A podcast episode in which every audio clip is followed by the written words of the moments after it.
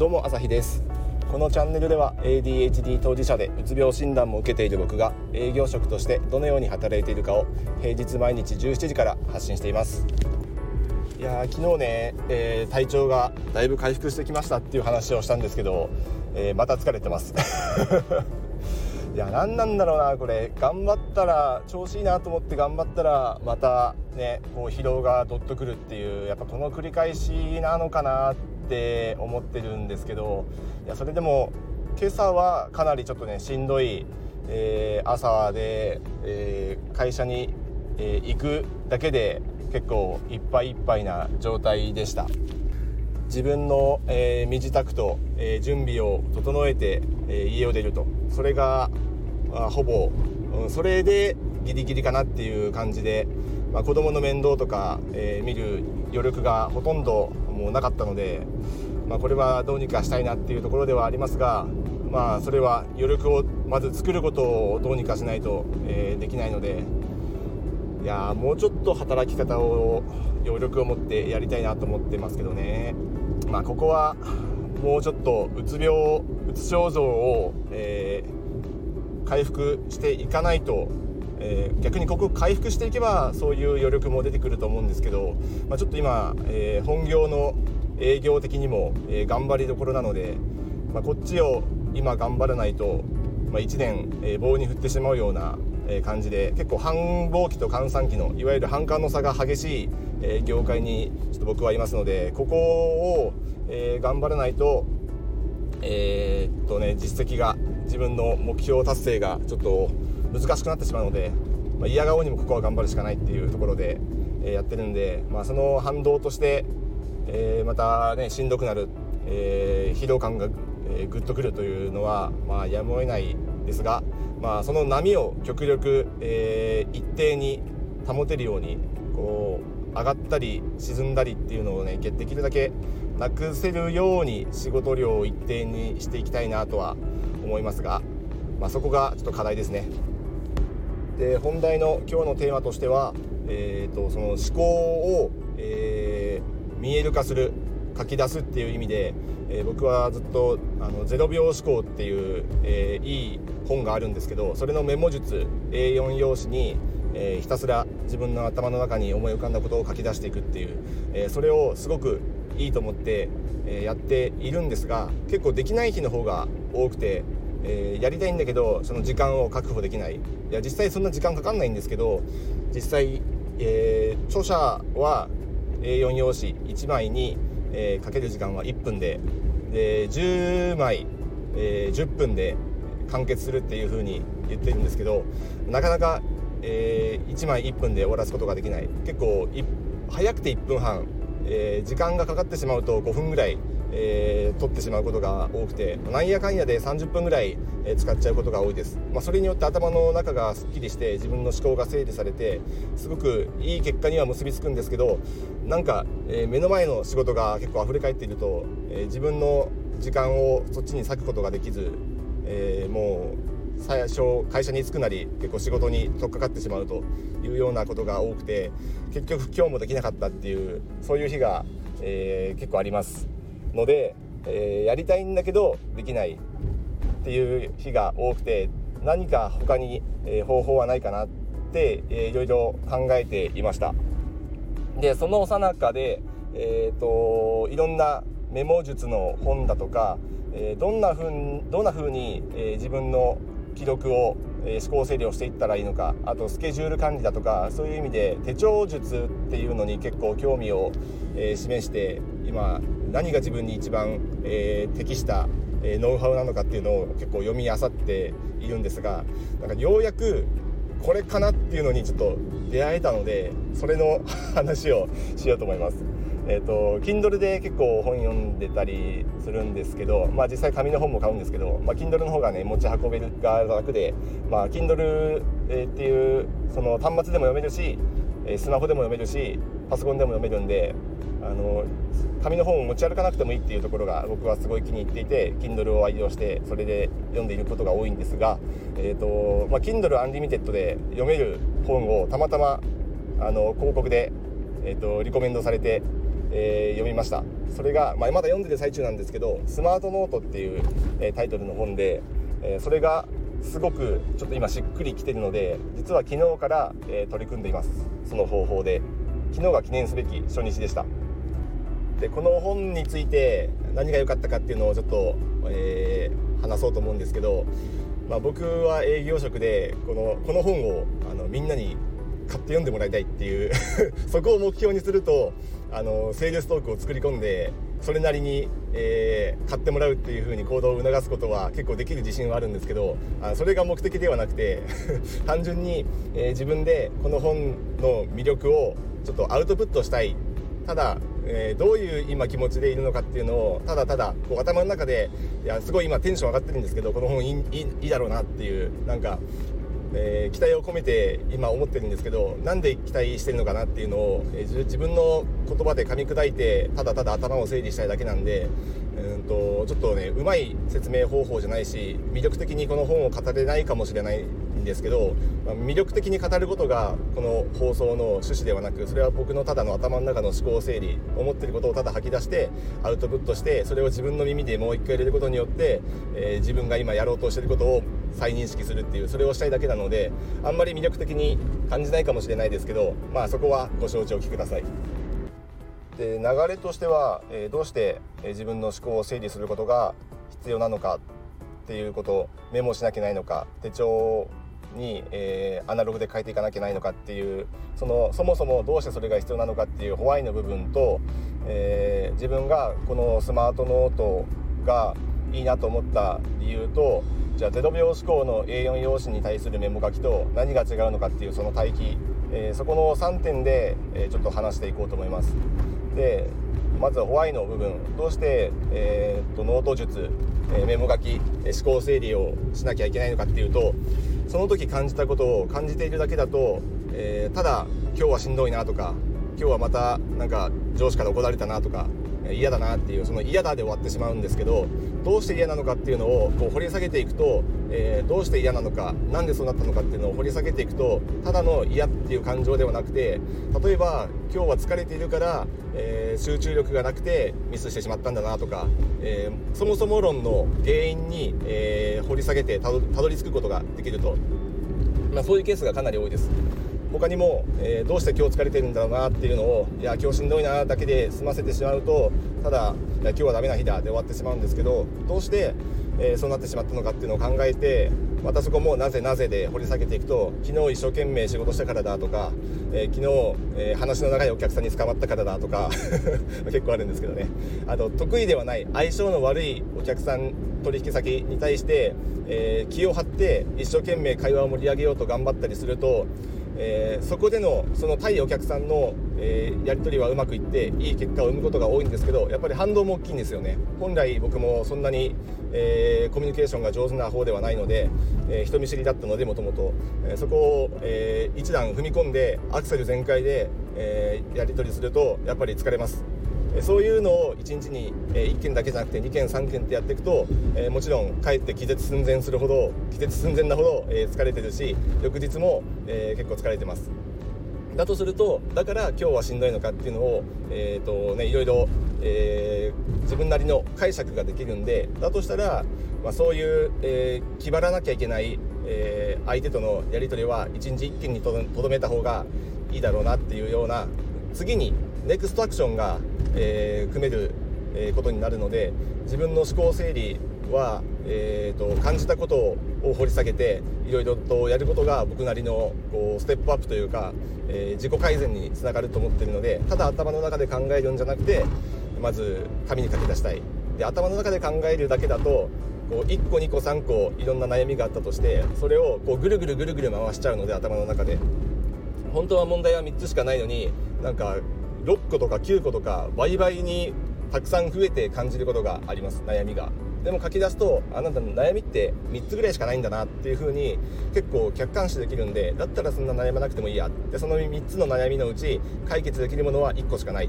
もう1個は悩んでもしょうがないものだったとか。もう1個は誰かに相談したら意外とうまくいくかもしれないっていうちょっと、えー、望みが見えた。っていうようなことが結構あると思うんで、まあ、僕は実際そういうことがあるんで紙に書いたらすっきりするっていうのはそういうところがあると思います。なので僕はまず、えーと、そういうふうに紙に書き出したいと思って、え何かいい方法はないかっていうのをずっと考えていました。でたどり着いたのが0秒思考だったんですがですが、えー、そこがあんまりうまく進んでませんでした。挫折したまではいかないんですけど、えー、なかなか、えー、それが継続できていないっていうところに課題がありました。まあ、なのでちょっとさっきの最初の順番と違って最初先に対比になっちゃうんですけど、えー、0秒思考はうまく、えー、やり、えー、持続可能とは言えてない現状がありました。そこが課題でした。なので、えー、0秒思考に対して継続できそうなことがないかっていうところが、えー、このスマートノートに、えー、ちょっと希望を見出したところでこれはノート1冊を用意するんですけど、えー、見開き2ページを、え、1日に使うような流れです。で普通は、え、見開き2ページ、えー、あったとしたら左上から順番に書いていって左のページが埋まったら右のページに行くっていう風に使っていくと思うんですが、えー、このスマートノートは見開き2ページの右側からスタートするっていう特殊なやり方です。右上に、えー、あ右のページの、え、中央部に、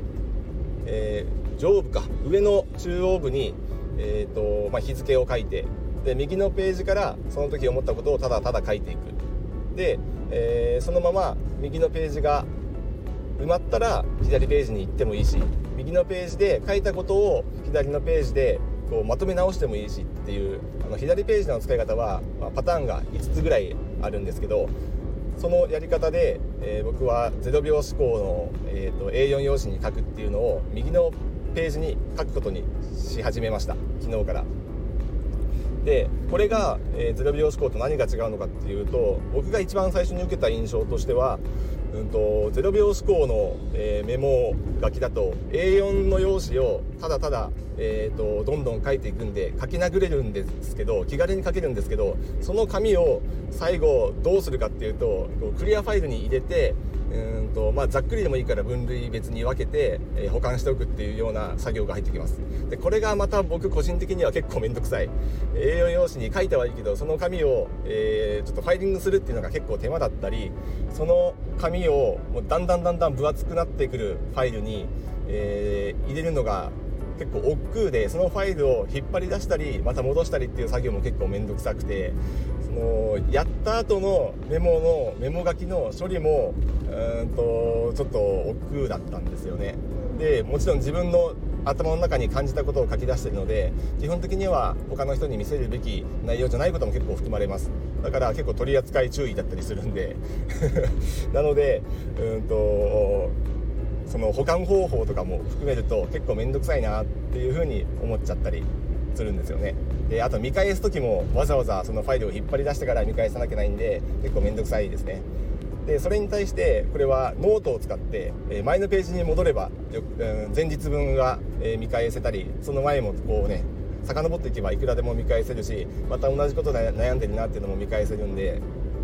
その辺は、えー、振り返りっていう観点からもいいし、えー、メモを整理しなくていいっていう観点からでもいいし、えー、ともし継続できなかったら日付で、えー、空白のページが残っちゃうわけですよ。2ページ。残っちゃうんで、えー、見開き2ページが、えー、空白のまま進んでいってしまうんでそれもったいないって感じちゃいますよね普通の人は。例えば7月1日、えーと、その見開き2ページ使ったとしてえ7月2日はできませんでした。7月3日もできませんでした。で7月4日に、えー、時間を取ってやることができましたってなると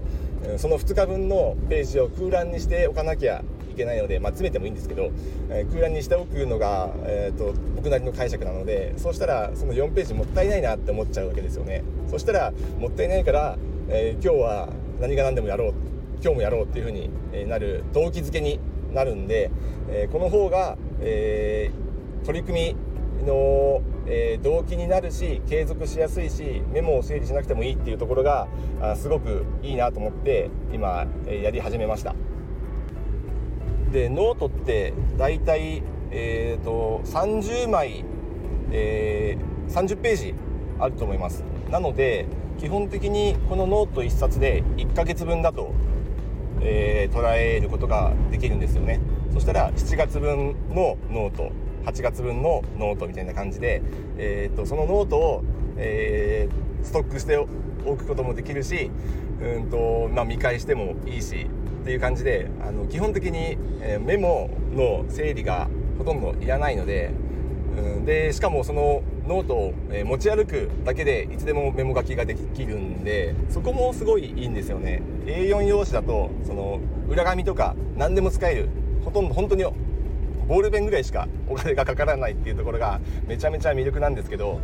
逆にそのクリップボードが必要だったりその紙がないとできなかったり今メモ書きしたいのに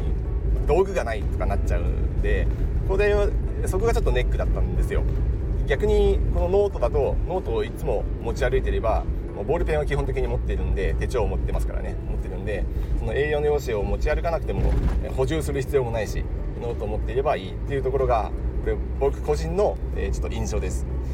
A4 の方がねやりやすいっていう人ももちろんいるだろうし裏紙使えるからそっちの方がいいっていう人ももちろんいると思うんですけど、まあ、そこは人それぞれかなと思います。はいそんな感じで昨日から始めています。で僕が今これ喋ったことはスマートノートっていう、え書籍の、えーと、第3フェーズに該当するものです。実際第1フェーズから、えーと、取り組むのが、うん、やりやすいのかなって思うんですけど、うんと、そこはこの著者すごい、えー、優しい人で、えー、と本当に、えー、手書きのこうメモだとか手帳を書く習慣のない人から、えーと、やりやすいように取り組みやすいように段階を追ってこの書き方だとか、えー、取り組み方っていうのを説明してくれてます。なので、えー、僕はもう手帳に書く習慣はかなりついていたので第3フェーズから取り組むことにしました。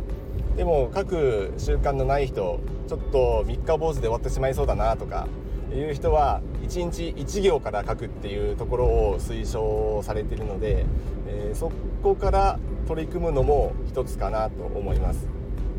世の中には仕事術手帳術の、え、本がいっぱいありますけど結構挫折するケースがあるんじゃないかなと思います。僕も結構挫折してきました。そういう人にとって、えー、この本はかなりハードル低いところから徐々にステップアップできるのでここまで来たらフェーズ2です。えー、ここまで来たら次フェーズ3に行きましょうっていう感じで段階を追って、えー、話を、えー、持ってきてくれるのでかなりすんなり入れるんじゃないかなと思います。そして Kindle Unlimited で読めるっていう、えー、素晴らしいですねこれ。あのお金がかかんないので、まあ、サブスクで払ったりと思いますけどそれ以上にはかからないので、まあ、これはちょっとね僕はなんかノリで勢いで、えー、ちょっと読んでみたんですけどこれ当たりだなっていうふうに今は期待を、え、込めて、え、思ってますね。あの今のところ全くアフィリエイトとかやるつもりないんであのスマートノート、え検索してみてください。えーと、正式なタイトルは「あなたを天才にするスマートノート」ですね。なんか僕のは電子版プラスってなってますけどまあ、そういう風に検索したら出てきますんでちょっとあえてリンクは貼らないので、あのー、たい人だけちょっとそっちから、あのー、参照してみてください。検索して。Amazon では、えー、確実にあります。まあでも0秒思考もいいんですよね本当に。これはこれでなんか資料作る時とかなんかパワーポを作る時とか下書きする時にはかなり使えるんでとりあえず書き殴って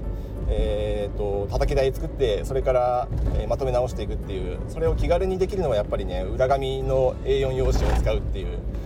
もう捨てるだけのあとは、ね、ゴミ箱に行くだけの、えー、そんな紙を使って自分の頭の中を整理できる0秒思考はかなりいいのでこれはこれでまた使う場面はあると思うしスマートノートはそれはそれでまた別な良さがあって、えー、これは僕が日々使う方でちょっと運用していこうと思いますけど多分0秒思考を使わなくなるんじゃなくてこれはこれで使うと思うので、まあ、それぞれの良さを生かして取り入れていこうかなって今思ってます、まあ、このスマートノートの良さがちょっと今感じられているのも多分0秒思考に出会って取り組んでいたから、えー、その短所を補うための手段としてこれに出会って良さに気づいたわけでえ0秒思考をやってなかったらこの良さにも多分気づいていていなかったのかなと。えー、現状の課題を解決する救世主として今スマートノートをに着目してますけどそういう位置づけでこの本に出会えることもなかったのかなと思うのでやっぱ0秒思考はやっててよかったかなっていうのが、まあ、今のこう感想ですね。ということでちょっとそれに取り組んで、えー、しばらくちょっとやってみてまあ1ヶ月後ぐらいにまたちょっとレビューしてみようと思いますどんな感じか。ということで今後の私に興味がある方は フォローしてください。そんな人いるかな？今後どうやって、えー、試行錯誤していくのかあのうまくいってるのかいってないのか、えー、気になる方がもしいたら、えー、フォローやあとこの放送が 役に立った方は、えいいね押してもらえるとすっごい喜ぶんであのよろしくお願いします。はい。では長時間聞いていただいてありがとうございました。また明日もよろしくお願いします。ではまた。